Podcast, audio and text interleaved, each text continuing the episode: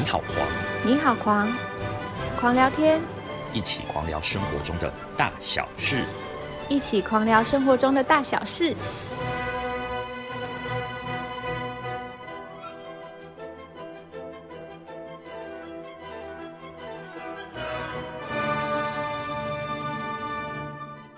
聊到现在，好像好像可以区分嗯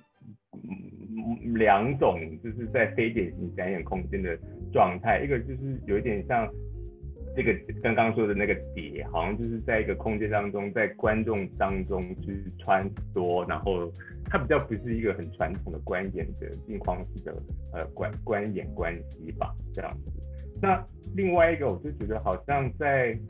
呃在呃我们大家在狂想剧场创作的脉络，我跟梦欣好像也就是当然也有就是这种，比如说在空间当中跟观众互动等等的的演出，但好像就有一种感觉是这种镜框式在环境当中做一个镜框式演出的感觉，就是好像一直在讲说呃所谓黑盒子跟环境剧场呃非典型剧场当中的一个那个互动关系是什么？不晓得你们有没有这种感觉，就是呃，比如说呃，从二零一七年开始接触在不同地方演出，比如说呃，在三合院啦，在一个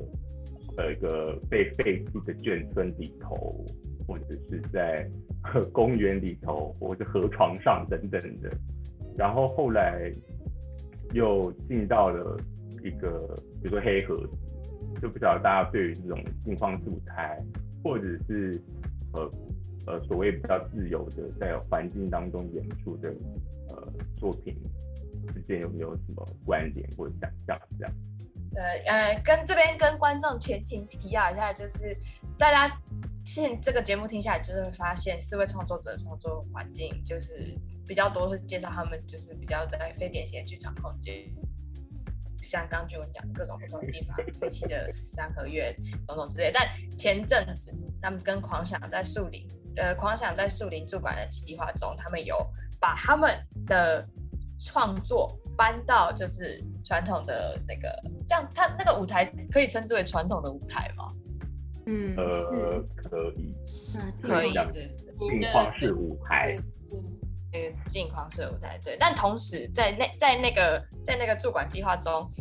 同时他们也把也这同时他们的创他们的创作也有在就是他们一些比较日常的环境之中，但从那那个驻馆计划其实就包含了就是镜框式的演出跟呃比较日常生活化的空间的演出这样。那这样子的话，那我问一下各位，就是问的从日常生活空间的演出转移到这种镜框式的舞台演出的时候，有没有什么感觉，或是你们有没有觉得有什么不适应啊，或是觉得哎、好像跟平常的那个模式不太一样，发挥上面会不会有什么不同？我自己的话会觉得，如果是在比较日常的呃场所演出的话，会觉得其实我会比较自然，就是会觉得啊，我跟这个生活，这就是我的空间，就是可能我也希望我想呈现的东西，比如说音乐是跟大家是有连接的。那如果你进到镜框室，或者说比较偏向一个正式的演出场所的话，会觉得哦，你是被观看的，它比较感觉是一种呃单向性的感觉，对。我自己的个人哦感觉会是这样子，对，但那个连接感对我来说可能就没有那么强烈，对。虽然说一样台下都有人，但是我觉得那种跟观众彼此之间的关系好像变成，呃，是两个，就分裂成是一个是被看，一个是看的那种感觉，嗯嗯，对。嗯，对，因为我们我们树林之中，我跟黄琴的家的片段，我们馆外，我们是挑选一个以前废弃的市场，嗯，然后带也是带观众，就是在路上的时候，也会先跟观众聊说，哎，你家里发生的一些小故事，然后我们会选取刚刚就是介绍的某个片段，在那个市场中去演出，嗯，然后我觉得那个感觉跟黄婷讲的蛮像，就是在市场中的确跟观众会有一个分享的亲密感，因为我们也只有一个观众，嗯，甚至还有一个观众有跟我们一起唱歌，哦，对对，嗯有进入到那个情境之中。对，嗯，可是到剧场之中就会变得比较，嗯，对，它就是变成是我们比较单向式的，就是镜框式的去输出我们的东西给观众，嗯嗯，对啊，就如果说是环境的话，我们比较想比较是思考，就是是表演者跟观众和那个场域之间的一个连接，对吧？但是黑盒子的话，好像是比较是我们要去创造那里面的某些东西，嗯。嗯，我之前有一个听过一个蛮有趣的说法，就是这是别人对我作品的评论啊，就是我觉得这个说法蛮有趣，就是一般我们观看作品的方式，其实就是观者跟作品，它是一种比较被动的观看方式。但呃，离开这种镜框式或是这种自自自式的展览方式之后，它有点像是原本是我们观众去看作品，而转变成作品跟观众在同一个空间的时候，他们变成是是作品去围绕着观众这样子。哦，对，有有有机性比较高的感觉。对，有机性会变比较高。嗯，那那在这样子这这这几年来发展这种非典型的剧场研究的模式中，有没有什么特殊的经，就是有什么觉得很特别的经验可以跟大家分享？就是可能。遇到什么有趣的事情啊，有趣的人啊，就是像是前面有讲到有观众跟着一起唱歌，我觉得这其实蛮有趣的，因为很多观众他就是会抱着一个心态，就是哦，我是来看一个演出，我是来看一个演出，然后他可能不会不敢加入，因为他觉得说哦，他加入的话可能会就是会就是可能就会影响到作品，但其实有时候观众的加入这样子有机成分，其实对创作也是一件蛮蛮不错的事，嗯，对啊。那就看看各位有没有在这一这这一段路程，这段非典型演出的路程上面发生一些趣事，可以跟大家分享。哎，其实如果我是观众嘛，就是其实我有时候就就你说，哎，别人只要跟我互动，我有时候其实不是那么的想要互动。哦，有有些人其实并不想互动。对，有时候会会有这个情情况，就是说，对啊，我好像嗯。呃，呃就是看你可以决定你要参与的程度这样子，然后又又不喜欢被逼迫，然后这是什么？对，就是就如果身为表演者的话，好像对有时候也是会很呃呃，就其实不管你是在黑盒子里面，或者是在我们所谓的环境剧场，就是剧场外的真实世界的场域里面，就是都一样，就是你要呃。嗯，怎么讲？感受现场的那个状态吧。对，就是你自己跟观众的一个交交流是是什么样子，然后会哦，虽然我有一个结构我要去走，但是好像呃哦，我可能当然在也会想有设计一些桥段，比如说我就从头上拿从头上拿出一个药丸，然后就是。要给人家，就是问问人家要不要什么的这样子，对，然后对，那那他要不要接受，就就也不是我们能够控制的，对，也不是我们能够控制，就是会想到这个事情这样子，对，嗯，蛮看当蛮看当下的状态这样，所以也是很看当下的那个情境，其实也包含了就是观众的那个。每个观众的性格不太一样啊，对啊，有时候就是真的，有时候可以搭上线，跟有时候就是一个契机跟一个缘分，有些可能就是真的没没有那么多的缘分。对，就是不能，有时候不能强求。缘分这种东西不能强求，就是你要顺着流走这样。没错。我想分享一个我曾经在狂想剧场做过的演出，然后嘎嘎那个时候也有参与哦，就是在像二零二零二零年的时候，那个时候因为狂想剧场在呃树林驻馆的第一年，哦，就是说呃，然后就邀请了一些创作者去做一个呃户外的展演，馆外的展演，就是说不是在一个黑盒子里面做演出这样，然后那个时候呃。呃，狂想剧场就选了一个场地，叫做大溪梦溪，那个叫什么名字啊？那个就是是嗯，一个卖豆花的一个文创基地这样子。然后它离老街非常非常的接近。在三峡。哦，你说哦，对对对，在三峡，对，讲错了，在三峡。喜聚落。河西聚落，对，在这个地方，那它本身是一个文创的呃商店，然后有卖豆花啦，卖冰，就是豆制品都有。对，然后离老街大概就是五十公尺的距离这样。那那时候我做这个演出，呃。是其实想要让观众去体验一下，呃，如果观看一个表演者，然后在不同空间当中游走的情境会是什么？所以我就把 我那时候作为一个表演者，也同时是也是一个引路人，就把大家从呃这个文创基地呢，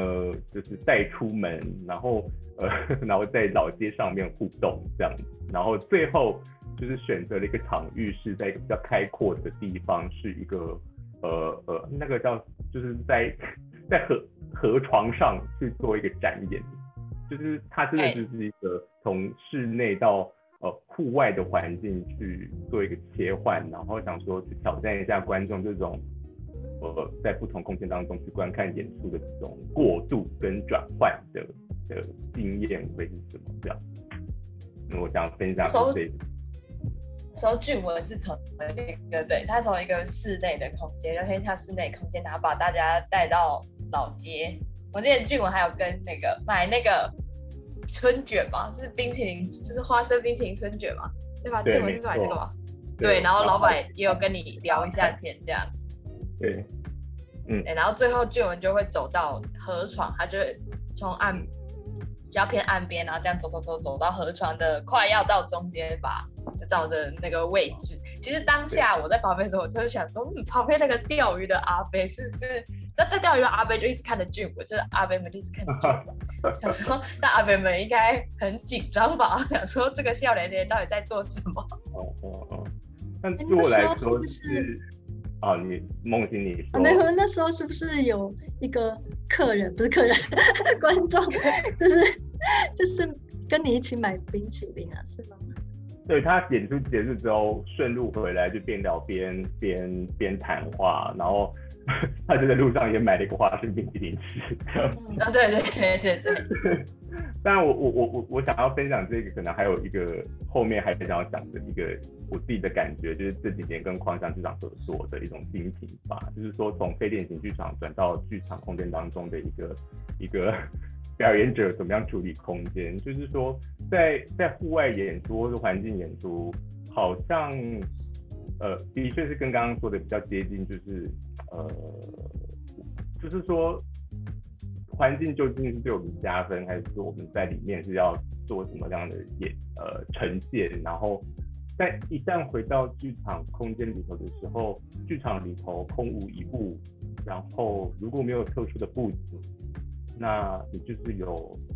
它就是一个空台，那你要怎么样去处理那个空间？你怎么样让那个空间去创造出一个世界，然后让呃观众去相信，然后那个世界是存在的。好，然后我觉得对我来说，因为比如说你在河床上跳舞，然后哦，你就旁边就是水啊，然后石头啊，然后旁边有渔夫这样。那可是如果进到一个盒子里的话，那是这种场景跟这种意象性的东西，你怎么透过表演者的身体或是编导的调度去呈现出来？这对我来说是这几年我在框架剧场，呃，在非典型剧场空间演出，然后到黑盒子里头演出，这对我来说是一个蛮大的学习的过程，就是挑战表演者怎么样在空无一物的剧场里头去指出一个不存在但是要被相信的一个东西。好，有什么遇到什么特别的观众，或是跟观众之间的关系？应该说就是，呃，就是因为我这几年就是也也蛮好奇，就是观众到底在想什么，或者是他们到底参与做演出到底到底是什么样的，就是观看。所以就是我这几年有做一个实验，叫做一本书与一个表演，然后他就是对，然后他就是会让就是一个观众就是啊。他会提出一本书，然后我看完之后就会跟他讨论，说我从这个书里面，我可能觉得想要做什么。然后在做的过程中，我们就会线上就是用信件去讨论，就是对于这个书的想法，跟对于这个书去长成的表演的的样子是什么。然后最后在呈现的那一天，就是那个观众会看到这个演出，嗯，然后我就觉得，哎，这样子去跟观众就是做这个交流，还还蛮还蛮有趣的。然后这个就是发展的，就是有几次，他从一对一到后面就是像是去年在就是狂想跟园林演艺厅的，在好好生活书店也做了一次，是呃我跟这个观众做完这个演出之后，也是再让其他的没有参与到我们讨论的观众也一起来观看，嗯，那像这次加的片段也有一点像这个的变形，就想要让观众的想法也融入那个就是在创作之中，然后在那个去哎二零二零年的时候，就是因为疫情的关系，然后狂想也做了一个线上限定的市井义勇，然后那一哦次对，然后我觉得那次也蛮有趣的是，呃，我跟黄晴还有另外一位就是电子的杜文富跟影像的林卫琪，我们就做一个深境散步，然后他就是就是 Google Meet，然后参与的观众就是五个，他们就是在聊天室中就是可以打一些字，然后不管是故事或是什么，就是他们要成要去做一个故事接龙。然后我们我们四个人就会用声音跟影像去呈现他的故事，嗯，就我觉得哎，就是这种跟观众的某一种即时交流的创作，我就觉得哎，还蛮还会会有很多就是自己平常可能不会去想到的一些想法，像是用文本的形式记录了，呃，跟观众之间，无论是演出的过程、演出的观观后的分享，就是用一个文本的方式记录下来。其实这样也是可以让一些就是可能没有办法现场参与的观众，可以得到，就是可以从从文本中得到对于认对于那个作品的认识。嗯，你说那个 Google Meet 那个的作品吗？啊，没有，我说前面前面哦，一本书的这个对一本是你的这个计划，嗯，他比较，诶、他他我应该说他是从一个书出发，对，哦，但是他从那个书。对，他是从那个书出发，然后比较是我们就是讨论这个书想要怎么样呈现这个书的表演，嗯，哦，对，就是我等一下对，嗯 嗯嗯，了解。那 Google Meet 的这个演出展演模式真的是近几年会会比较出常出现的展演模式啊，因为疫情的情况之下，其实大家在不能不能够这么近距离的接触，或是关同样同时一起待在同一个密闭空间的状态之下，其实这样子的展演模式是越来越多的。嗯，啊，那黄晴呢？黄晴对于跟子宁还有俊文被引领到这个非典型剧场演出的的这条这条路上面，你在做展演跟做演出的时候，有没有什么神奇的收获，就是特殊的经验？嗯，其实对我来说，冲突，呃呃呃，冲突吗，就是冲击吧。虽然冲击是蛮大的，因为一在接触他们之前，我都是做一些，也是就刚刚提过，比较些传统的演出，就是所谓比较单向式，就是我在台上演出，台下人看，然后大家散场这样。对然后自从跟他们接触之后，就是才比较开始关心说，呃，台下的人，这就是到底就是 会在想大家在想什？么？对，就是会想说，哦，就是呃，可能我以前比较就是太注重就呃，因为毕竟你是在舞台上，然后你会非常。对，你会把所有的注意力放在自己的身上，说就是我要怎么表现才会比较好，我要怎么样怎么样，可能他们会比较感动。可可真的，其实我后来想想，呃，其实都只是我一样，又是单方面的一些想法，就是其实可能我以为这样子，但其实可能台下的人觉得，啊，怎么，啊，我没有感觉到啊，这种。对，然后自从跟他们一起做一些比较非典型的演出，然后跟一些观众有一些比较亲密的互动之后，哎，我会觉得说，哦，我会重新思考说，哦，可能我在做表演的时候，呃，我到底想要呈现的东西是什么？是我想要表现出，呃，我想让观众感动吗？还是说我想要表达出我的故事？那我要怎么做才可以跟呃跟观看的人更亲近？对我觉得这对我来说会比较是对我来说，哎，想蛮多的，嗯，比较新的一个方向，对。就是一直到现在，我都还在沉淀，都还是要从思考说，对对对，原本的那个演出模演出，就是你像你说的单向的演出方式，到这种呃观众跟创作者之间更紧密的那个连接的时候，对啊，其实会有比较多的冲击嘛。但 是讲冲击好像，但对你来说可能是冲击。对啊，我觉得对我来说是因为我坦白讲，我可能接触剧场的作品或者是演出都不会比他们其他三位多。对，因为我比较是从音乐领域这样切进来，就是杀进来这样子，然后想说来做个跟大家一起做个实验性的演出。对啊，嗯，就是非常的，这样也是蛮多元啊，就是而且戏剧的演出蛮多都会需要用到。都都会都会有音乐的这个成分在啊，我觉得就是这样子听，这样子这样听各位这样子介绍下来，其实真的就是各位的演出的方式跟创作的这个创作的模式，其实非常的多元，它不会只用同一种美材或者是同样的方式，就是有个融合了各种不同的各种不同的形式在各位的演出之中。我觉得这可能也是非典型的一个好处。对，然后就是会强迫，也是强迫创作者说去想说，就是这个环境有什么，然后观众会是什么样的感受。对，嗯，这样在在空间上了，在物理的空间上面，各位有没有就是对对对环境可能会比较有点。也就是会有一点，就是那个转折期，会有过渡期，就是因为过过往这种镜框式的空间，其实那个空间就是，呃，如果以音乐的话，它至少它可以创造一个比较好的那个这叫什么共鸣空间啊，让观众就是可以比较清楚的听到你的演奏声音。但是换到日常空间中，因为日常空间就有很多环境音，那在这样子的状况之下，你会怎么去克服？就是可能声音没有办法像在镜框剧场中那么的。被完整呈现这个状态，你会怎么去克服这个状态？我吗？对啊。哦，嗯，我我的话，我我其实不会太去排斥，我会先去听听看附近的声音到底是怎么样。当然说不要太夸张，比如说可能太大的引擎声，或是太过久了色车。对，我觉得如果有一种乐色车也是蛮好，我直接给他卷嘛，大概是这样子。对，就当下直接就是因为乐色车它是有旋律，反而反而容易，我反而要变形是非常容易。对啊，对，其实我对啊，所以我会先去听听看有没有什么声音让我觉得哦，我好像可以试试看哦，就是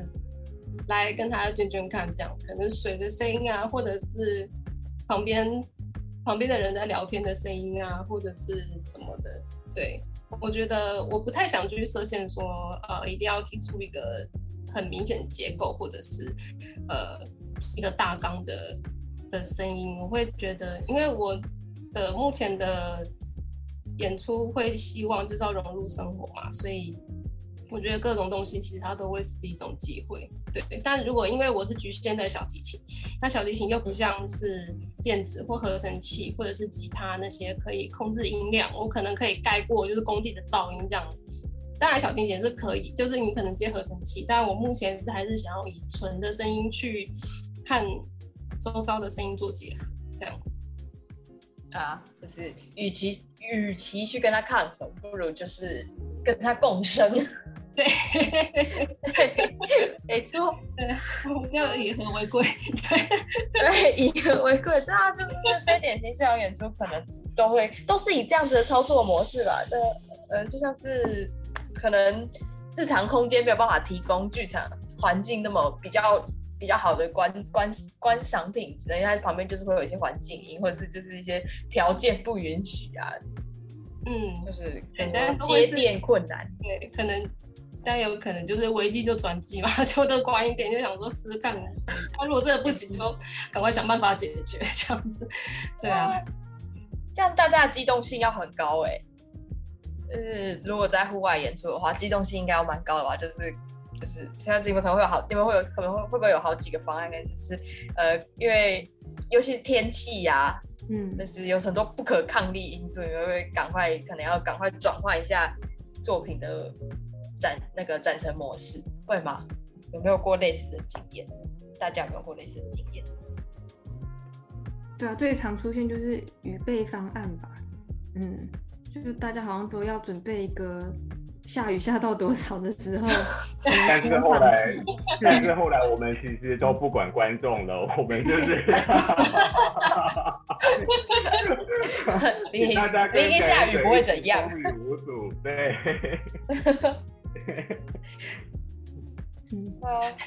对观众很不友善。我记得有一次被投诉哎、被投诉过，就是他就觉得为什么雨下这么大还要让我们在外面观看？我记得有一次有被投诉，一种气氛。对，对啊，啊，不然你要在什么状况下才可以遇到这种情形啊？只能在外面才会遇到啊。得的确是在外面就是会遇到这种不可控或是未知的因素。那就是好好听是有机，但就是如果说呃一个挑战性的话语，就是觉得就是这样是很不可控的，然后要怎么样在不可控里面找到弹性这样。那我就会想说，那回到剧场里头，是否也有这样的不可控性，或者是一些位置在里头？我觉得就是呃，这个不可控在剧场里面，或者是非典型剧场里头，我觉得它是一个蛮挑战表演者怎么样，尤其是一个编导状态要怎么样去处理，是一个蛮重要的课题嗯嗯。其实就算在典型的剧场里面，也是会有，也是偶尔会有一些不可控的因素吧，就是突然停电，有时候你也不一定会知道。嗯，灯坏掉，对啊，就是什么东西突然就是没办法运作，没有没有办法知道啊，就是 像现在就有消防车，那我们要怎么样进行我们的访谈？还是可以继续进行，我直接无视消防车的存在。不是我家，不是我家。应该是我这里，因为我声音很大。那同样还是要回到，就是还是要回到今天的主题，就是关于进剧场这个部分。对啊，就还是要还是要这边还是可以再跟大家介绍一下，就是不论是演出的时间，就是再继续打一下广告。好啊，那我们就在这个消防车的声音底下，而他们已经消失了。对啊，再这就是有位时在录音的情况。对，消呃那个冲突有时，然后对呃意外有时这意外有时，对，意外，没错没错，这就是人生。是，呃，进剧场有呃在三月的时候有一个舞蹈季的计划哦。那进剧场邀请了我们四位创作者，然后在进剧场做一个演出。那呃时间呢是在乍暖还寒的三月展开，然后演出时间是三月五号跟六号的晚上的九点半。那一票可以看三七点半七点半到九点，我刚刚说几点？凌晨九点半。对对对，完蛋，录到 午录到夜场哦，夜场现在时间差不多啊，这样子。好，好，如果如果各位观众你们对奇异的空间，就是看到演出者做一些有一点奇怪的样子的演出的话，如果你有兴趣，欢迎在三月五号跟六号晚上七点半，让我们相遇有时。没错，剧场有时，相遇有时。嗯，分离有时。嗯，没错，没错。啊而且有名额限制哦，所以各位要各位有兴趣的观众要把握时间，就是有售票的表单嘛。大家如果有兴趣，就是听完这个听完这这一集的狂聊天之后，对于非典型剧场的演出或是四位创作者的演出都感到有兴趣的话，呃，建议大家赶快去填写表单，然后安排好一个行程，可以下去台南走走啊，然后就是看四位创作者的演出这样。两人同行有打折，可以一起来。没错，两人同行有优惠。人数有限哦，我们大概就是开放很少的名额，没有啦。对啊就，是通通常我们演出好像就是差不多这个这个这个人数哦，就是说非典型剧场它有这样的空间，大概就是可能从十人到二十五人、三十人，或多一点点。如果在宽敞的场域的话，就是看当创作者怎么样去选择 他想要怎么样跟观众相见这样。对啊，跟非典型呃跟典型剧场不一样，典型剧场可能就是一个场场馆可以容纳多少人就是多少人，但非典型剧场就是强调是跟创作者之间、观众跟创作者之间的关系，所以人数不会就是名额不会太多，大家有兴趣的观众朋友真的可以把握时间，而且这边台南离高雄非常近，这边就是再打另外一个广告。就是台南离高雄非常近哦，那我们也可以顺道，但大家也可以顺道去高雄的高美馆。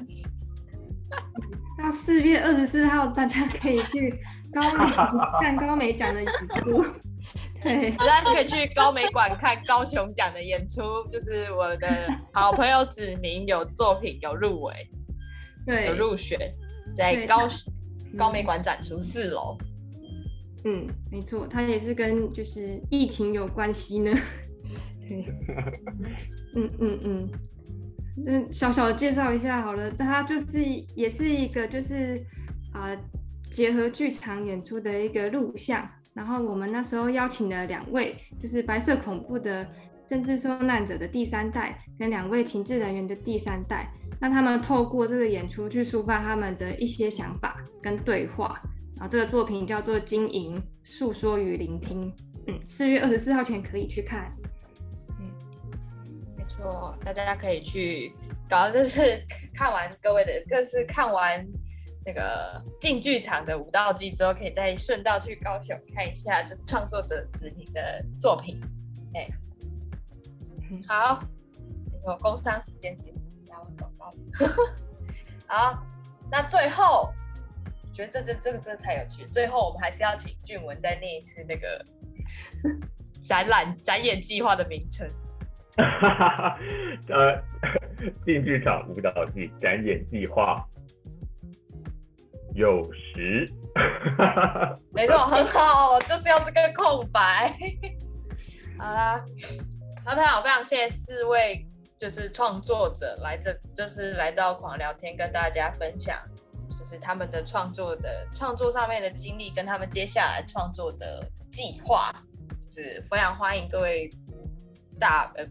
这里不会有小朋友，常是很大朋友小朋友，欢迎就是非常欢迎各位观众有兴趣的话，可以去搜寻进剧场的那个 Facebook 资讯，也可以就是到台南去看一下这四位创作者的演出。非常谢谢四位，耶！感谢嘎嘎，谢谢嘎嘎，谢谢大家，谢谢。那就让我们剧场有时相遇有时，分离有时。哦，对，没错，谢谢大家，耶！拜拜，拜拜，拜拜。